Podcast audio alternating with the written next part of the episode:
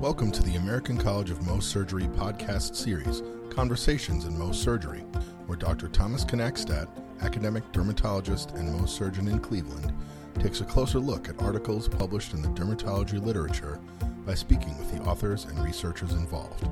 The podcast is an extension of the college's online bibliography, a searchable, high yield article reference library aligned with the micrographic surgery and dermatologic oncology fellowship curriculum, accessible to ACMS members at www.mohscollege.org/bibliography. Listeners can suggest articles for inclusion in the bibliography or guests for this podcast by sending an email to info at mohscollege.org. That's info at mohscollege.org. Thank you for listening. This is Dr. Thomas Knackstadt once again for a conversation in Mohs surgery. I thank everybody for tuning in. Today we've got a special episode for you uh, in a number of ways. Uh, firstly, we're recording this episode live from our Mohs College annual meeting. So if you choose to picture all of us sitting here in armchairs around fire having a nice conversation, please do that. Uh, I'm very happy to be here with two of my close colleagues and friends. Uh, with me today is Dr. Sean Connon. Uh, Dr. Connon graduated from the Mohs Surgery Fellowship at the Cleveland Clinic Foundation in 2018 and is now in private practice at the Center for Dermatologic Care in Thousand Oaks and Santa Barbara in California. Welcome, Sean. Thanks for having me, Thomas. I appreciate it. Also with me today, I have Lindsay Collins. Uh, Lindsay graduated uh, in 2017 from the University of Vermont Fellowship and is now in academic practice uh, as the Director of Dermatologic Surgery at the University of Oklahoma Health Science Center, where she's also an assistant professor. Lindsay, welcome. Thank you very much, Thomas. So, historically, I- I've told our listeners this before, we've focused on one article and sort of dissected the data and the intention of the authors but the more we do it the more i try to branch out and maybe include some different type of topics to increase what we offer our listeners. And so much like the interview with dr leshin that some of you all may have heard this will be more of a sort of hot seat of you're telling me how you've lived your career so far what you've learned what you wish you'd known. So lindsay we'll start with you. Why did you choose that academic practice model that you're in So I knew that I wanted to go into academics early on. Um, I've always enjoyed teaching. Um, I enjoy working with residents and medical students, and I knew I wanted to um, go somewhere where I could continue to, to uh, do that. Um, and I also wanted to be in a setting where I could work closely um, with my colleagues in oculoplastics and radiation um, oncology. And I knew that in an academic setting, um, I would easily be able to do that. Very neat. Sean, you chose a different career path, um, joining a private practice in California. And, you know, oftentimes there's multiple things that go into these considerations. It's not just the practice model. You've got a family, you've got a life that you build around your career. So, so what made your particular practice model attractive to you? Yes, uh, so my situation was a little unique in that um, my wife had matched um, at a fellowship program in Southern California, and so I was a little bit geographically limited in that. And so with that, um, you know, my love in dermatology is Mohs surgery, and so I wanted to utilize those skills um, to its most ability. And um, my practice model that I chose ended up being private practice because I had the greatest ability with the most exposure to Mohs surgery, and um, and uh, that's what I went with. So then, probably for many of us, especially when we graduate, and, and potentially join a, a field that may geographically be somewhat saturated, one of the biggest factors for, I think, a lot of the younger Mohs surgeons is really case volume and guaranteed case volume. But there's a lot of other intangibles that go into that decision. So, Lindsay, in addition to just knowing that you're actually going to get to do what you've trained for a year and three years of residency to do, um, what are the main factors that went into your consideration for not necessarily choosing your type of job, but ultimately your job? Yeah, so there were many factors that I considered in that. Um, Dr. Stasko was the chair of our department at the time um, and is currently the chair and was also the president of the Mohs College when I interviewed with him. And I knew he had a wonderful reputation um, and was very well known. And I knew that he would be a great mentor and boss for me. So that was one of the main things that drew me to the University of Oklahoma. Um, and also, I knew that I wanted to start off on day one being able to do full time Mohs and not have to do general derm to build up my practice. And there were very few places that I interviewed where I could actually start off doing Mohs full time and um, not have to build up that practice. And so that also drew me to the University of Oklahoma. And then um, also, I'm, I'm originally from Arkansas, and geographic location wasn't a huge factor, but it was definitely nicer to be moving back um, closer to my family in Arkansas. Those are the main factors that drew me um, to where I am now. Sean, we learned about your factors a little bit with, with family and geography in addition to simply the opportunity to do a lot of Mohs surgery. Now that you've been at it for uh, a number of months, what are the things that you thought would be very difficult out of fellowship that you actually found to be relatively easy or things you thought would occupy much more of your time or attention and end up being, you know, some of the lower priority or the more manageable things that you do? Yeah, you know, I, I think um, being fresh out of a fellowship and joining a private practice, one of my biggest worries or concerns was getting the volume that um, I wanted and needed in a practice. And um, my practice did an excellent job at filling my schedule, advocating me as a surgeon, and advertising and getting my schedule filled. So when I showed up on day one, I had Mohs cases, my schedules were filled. I thought that would be the biggest obstacle. And in reality, that's the least thing I need to worry about. So I really give kudos um, to my practice, my boss, uh, Dr. Kaufman, um, for really filling my schedule and making sure I was busy from day one. And, and that's honestly one of the least uh, the least of my worries in terms of um, becoming uh, becoming a dermatologic surgeon. Yeah, I agree with you that um, when you start your practice, that's that's one of the biggest worries is that you're not going to have enough patients to see, and um, so it's great to be able to start off on day one and start running and not have to worry about that. So I want I want to dig a little deeper here and say, okay, that was the main difficulty or your main worry day one. But fast forward day 30, day 60, what were the sort of things that you were thinking? Was there more of a concern about knowing how to reconstruct something? Was it more the concern of, am I calling this slide clear? Uh, am I being productive enough for my office? Uh, am I writing medically, legally sound notes and documentation and coding? What goes through the mind and i think this will just be really helpful for potentially some of our newer resident listeners our, our fellow listeners as we try to expand this podcast. Um, share those those struggles or maybe the things that didn't end up being struggles so I think for anybody fresh out of fellowship, that first really big repair that you have on your own when your fellowship director is not, you know, standing over your shoulder guiding you through it is is daunting. You know, when when you're the one in charge, you're making the final cuts, you're making the final decisions. And I think everyone would agree that it's a little a little nerve-wracking on that first case, but you know, you just continually remind yourself that you received great training, you know what you're doing, and um, stay calm and um, focused and um, you know, it gets easier with repair, and um, you just have to give yourself time and and um, remind yourself that you've received great training. Yeah, I agree. I think also, um, you know, in terms of reconstruction, you know, as a fellow, for those uh, applying for fellowships, choose a fellowship that works for you. Um, for me, um, Dr. Vidimos and uh, colleagues at the Cleveland Clinic provided ample op- opportunity for reconstructive cases. I felt I had a lot of autonomy. So, in terms of reconstruction, obviously there are difficult cases um, that you tend to worry about and you know stress over. Um, but for, for, me, I think the biggest kind of taking off the uh, the training wheels was with uh, the pathologic diagnoses I think in the first couple months, that's the first time where you're you're doing that and making that decision on your own. Whereas in the reconstruction and fellowship, you're the one doing it. So you know what you can do, you know your limitations, you know your strong suits. But when you're first out of practice, calling and making that pathological call is the it's the first time that that's really your true decision. And so sometimes you can second guess yourself. But to echo um, what dr collins had mentioned you just have to stay calm understand that you know you're well trained you're trained to do this and um, you just have to make a sound decision that's in the best interest of you and in your patient. And i think it's so great when we put this in the context of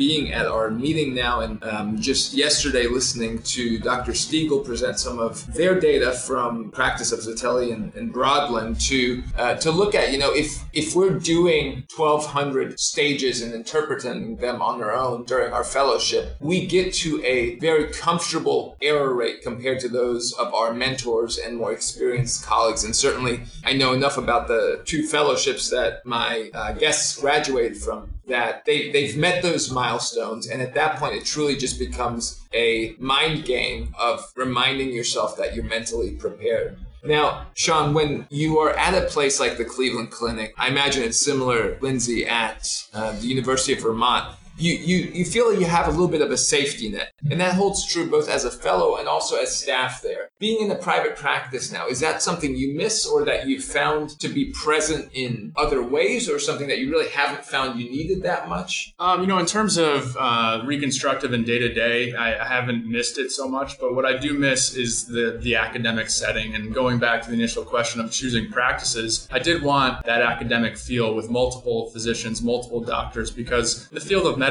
we're constantly learning each and every day from each other, different techniques. That constant um, conversation with other doctors is really important. And so the biggest thing that I kind of miss from a big academic field like the Cleveland Clinic is when those bigger complex cases come in. Those stage three squamous cell carcinomas where you need to discuss imaging, you need to get radiation involved, and just get the ball rolling on the coordination of care can be quite cumbersome as a new doctor in a new practice for a number of reasons. I don't know these other doctors personally, so now I'm going on recommendations based on other people, but I haven't met them. I don't know where their office is. And then the logistics of patients being local to your practice not wanting to travel to, say, another academic institution. Those are some of the biggest hurdles that I had to kind of get over and get a good referral base that I trust, that they trust me, and then are able to speak and work out cases. I think that was the initial trouble at first, but we're, we're working on it and we're getting a system in place. Now, Lindsay, you have the, the benefit of safety net's probably not even the right word, but you have the benefit of having a senior colleague mm-hmm. with you. How, how much is that something that you rely on in, in daily practice? Practice and how would you reflect on it as giving advice to the future at fellows who are, are graduating? How, how important is that safety?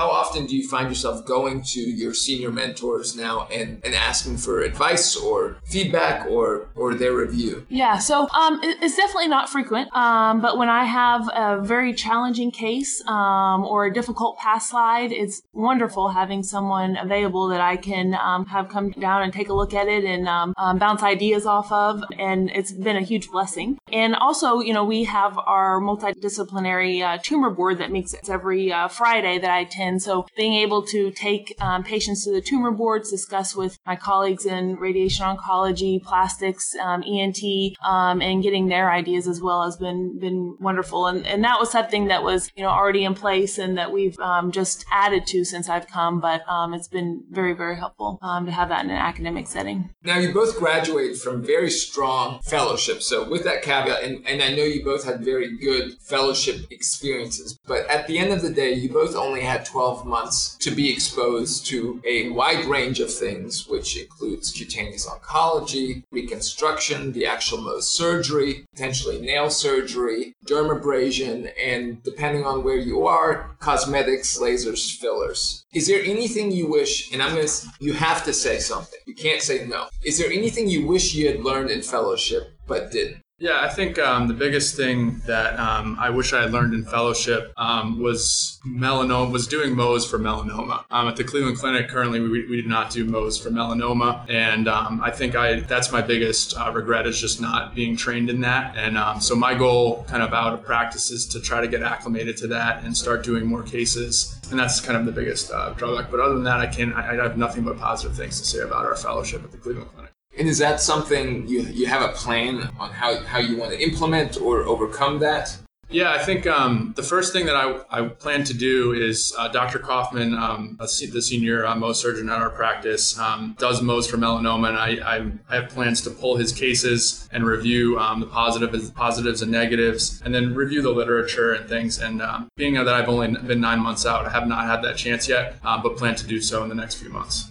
Dr. Collins? So, um, one thing that I, I wish that I had more training in was the really the business side of things um, in, in a practice. I, I wish that I had learned more about profits and losses and how to make projections and, um, you know, when, when do you want to hire someone, um, when, you know, about buying new equipment um, and how to budget the department. And I feel like I didn't really have much um, experience either in residency or in fellowship regarding the business side of things once, once I got out on my own. So I, I um, wish that there was a, a little more training in that area. And that's a perfect segue because there's certainly this whole other dimension of, of medicine and medical training um, that goes far beyond simply having the skills to take care of our patient. And, and so, how comfortable did you feel, for example, navigating that first job decision contract negotiation, examining different practice models, trying to estimate the financial or cultural health of the place that you may be joining. Was that something you felt prepared for and, and comfortable, or give me some of your hindsight on that? So I, I definitely did not uh, feel prepared for that. Um, I, I, had very little training in contract negotiations. During my residency, we had someone come to Dartmouth and give a one-hour talk on that, and that's uh, was the, about the extent that I had had. So I really had to rely on my mentors and the Mohs surgeons that I was working with um, during my fellowship to guide me and to make suggestions. And they thoroughly reviewed my contracts with me, um, which was extremely helpful. I have um, am very blessed to have a dad who spent most of his life in contract negotiations negotiation. So I also relied on him um, significantly. But I think that's definitely something that um, there should be more training in um, during residency and also during fellowship because I had no formal training in that and, and really felt like I could have used um, used more training.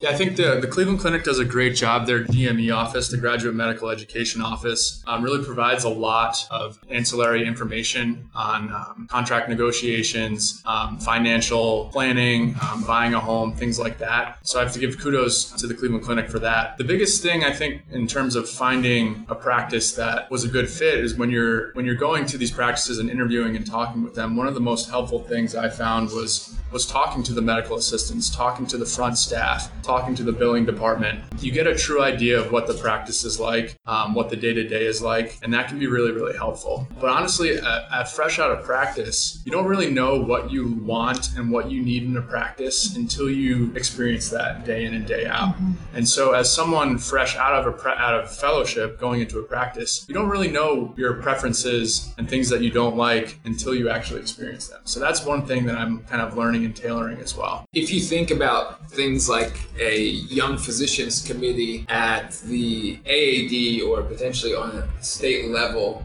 Um, what, what, do you think is the role of a young physicians committee within the Mohs College or within the AAD to do more to prep us for that transition right right now we're op- we're operating a environment where a significant percentage of individuals do not stay with their first job um, I, I, don't know what the exact statistics are as of 2019, but there's much more turnover in the first few years of employment than there should be. So, what, what do you see the role of a young physicians committee, or whose job is it to really educate on that? That's, I think it's a great question. Um, you know, within residency programs, there's house staff associations, and I was a part of our education committee forming those programs, educating young doctors about outside life experiences. Advocating or putting, implementing one into the Mohs college, I think would be ideal and be really great because, you know, I think just in the nine months that I've been out, I've learned so much outside of the medical field that I can help other young doctors with the same experience. Now, everyone's experience is completely different, but any mentorship that other young docs can give residents and fellows, I think is priceless. I, I think I, I, strongly support um, putting something like that in place.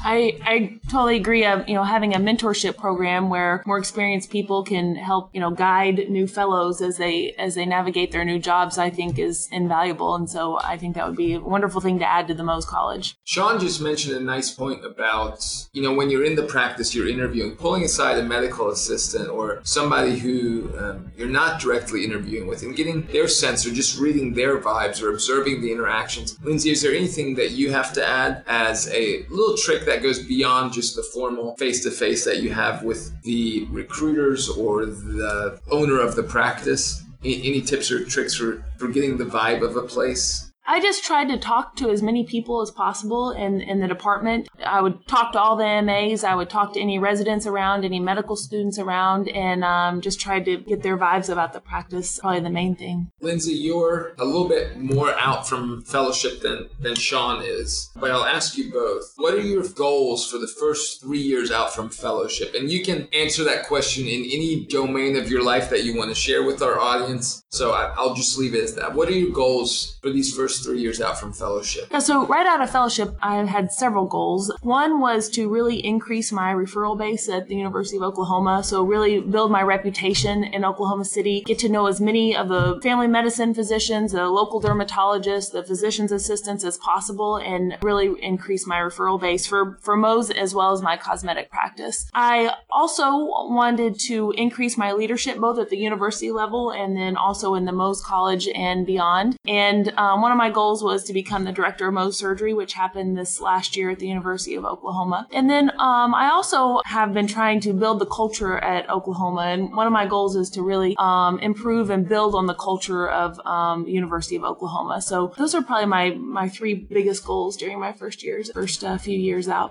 I think my biggest goals, uh, fresh out of fellowship, are fairly simple. Just to be be a local expert in dermatology, providing the best care for patients, um, providing up to date data, knowledge, expertise in the field, and also you know to, to get my name out there and and just to be that person, the go to. That if if someone goes to see me, I want them to be comfortable. I want them to be confident in in who they're seeing, and I want them to know that they're getting the best care. And it sounds simple and cliche, but that's that's basically it. I just want to be the local expert that provides the best care that people enjoy coming to see. Yeah, it does sound simple, but I think that's the, the vision that most of us have, and that's what gets most of us out of our bed in the morning. Very few of us have had the, the luxury or the good fortune to sort of step into a place with the dream team of administrative staff and support staff, the most high end equipment, and a schedule that's, you know, loaded with just the right mix of patients and and so what advice do you have for your colleagues in terms of building those referrals, trying to reach out to other places? Is it a social media? Is it a face to face? Are you simply relying on the university to do that, Lindsay?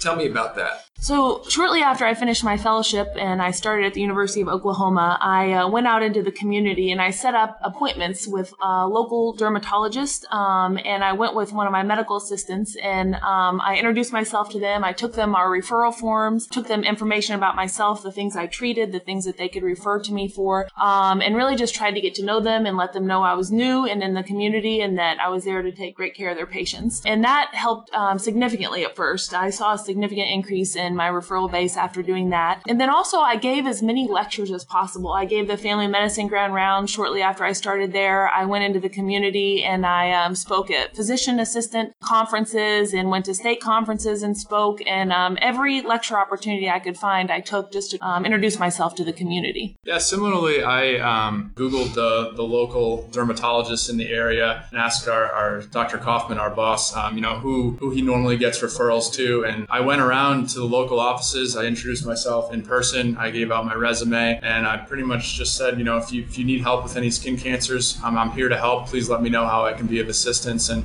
I think it's really important, you know, similarly me looking for radiation doctors or plastic surgeons to help with me. I wanted to meet that person, get to know them and create a relationship. And so that's what I wanted to do in order for that. You know, I'm not there to not there to steal cases or take business. I'm here to help and just provide the best care and I just wanted to get my name out there and that they're comfortable with me and familiar with me that if they need my help, they know where to find me. And so, has there been any struggles in terms of communicating with referrals and with referring physicians, or is that something that happens fairly natural for, for both of you? No, at first I, you know, I well one I didn't know who to refer to. So once I figured that out, now there's a logistical thing because a lot of patients do not want to travel too far, and there's a lot of traffic in Southern California, and patients are fairly resistant to go to the bigger academic institutions. So finding local docs that are willing to help you and work with you um, was difficult at first, but just that constant dialogue with other doctors. Most most docs are there; they want to help patients just as much as you do, and as long as you reach out, have a good agreement agreement with them and a good relationship, it, has been working out fine. But it was a struggle at first. And I also think it's really important to have follow up with the referring physicians afterwards. And so that's something that we're really trying to improve right now at the University of Oklahoma. Um, we're currently following up by just sending our faxing our notes to them, but we're trying to um, elaborate on that and have a better a better system in place to have really good follow up with them so they know what exactly we did and, and that we're taking great care of their patients. For the last couple of minutes, I want to change gears a little bit and just just talk about your role as a leader and whether or not you're a director of something or a, have a formal leadership position. We do end up largely being the leaders of our healthcare team, um, and that defines our relationships with nurses, our histotechs, our coders, our administrators. Lindsay, what is it like when there are age gaps, experience gaps? You've got the nurse who's probably been a Mohs nurse for 25 years. You're coming in and you have different standards or different habits than your predecessors. How do you manage those difficulties of being a young physician or maybe looking like a young physician? Yeah, I think it's really important when you're right out of fellowship not to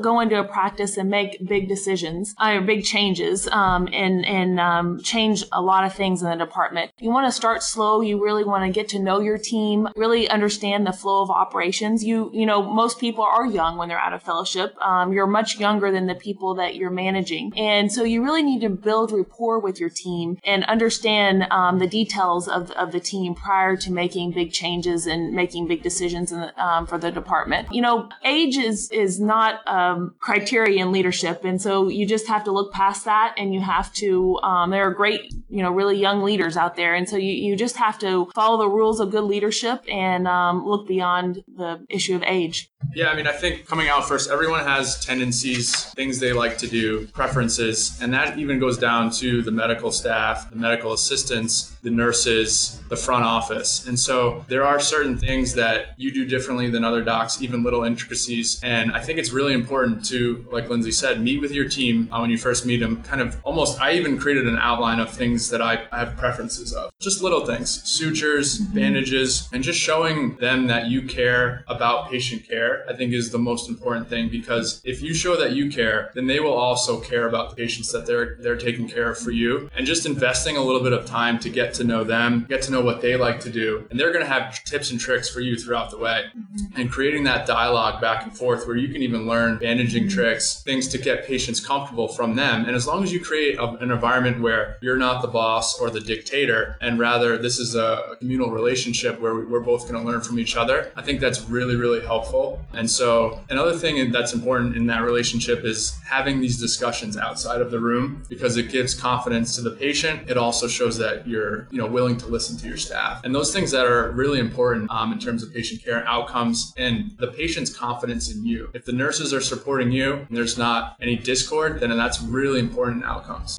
Well, this has been uh, really interesting, and it's great to sort of explore different um, walks of life and, and, different avenues of what it means to be a Mohs surgeon. So, Lindsay, Sean, I want to thank you both so much for taking the time to chat with me today. Uh, it's a busy meeting for everybody. I certainly want to thank the Mohs College and also Brett for helping organize this for us today and making this happen on site in Baltimore. I want to thank our listeners for their attention, and I look forward to everybody tuning in next time. Please let us know if you have any suggestions or recommendations for guests. Uh, thank you, and I hope you'll join me next time on Conversations in Mohs Surgery.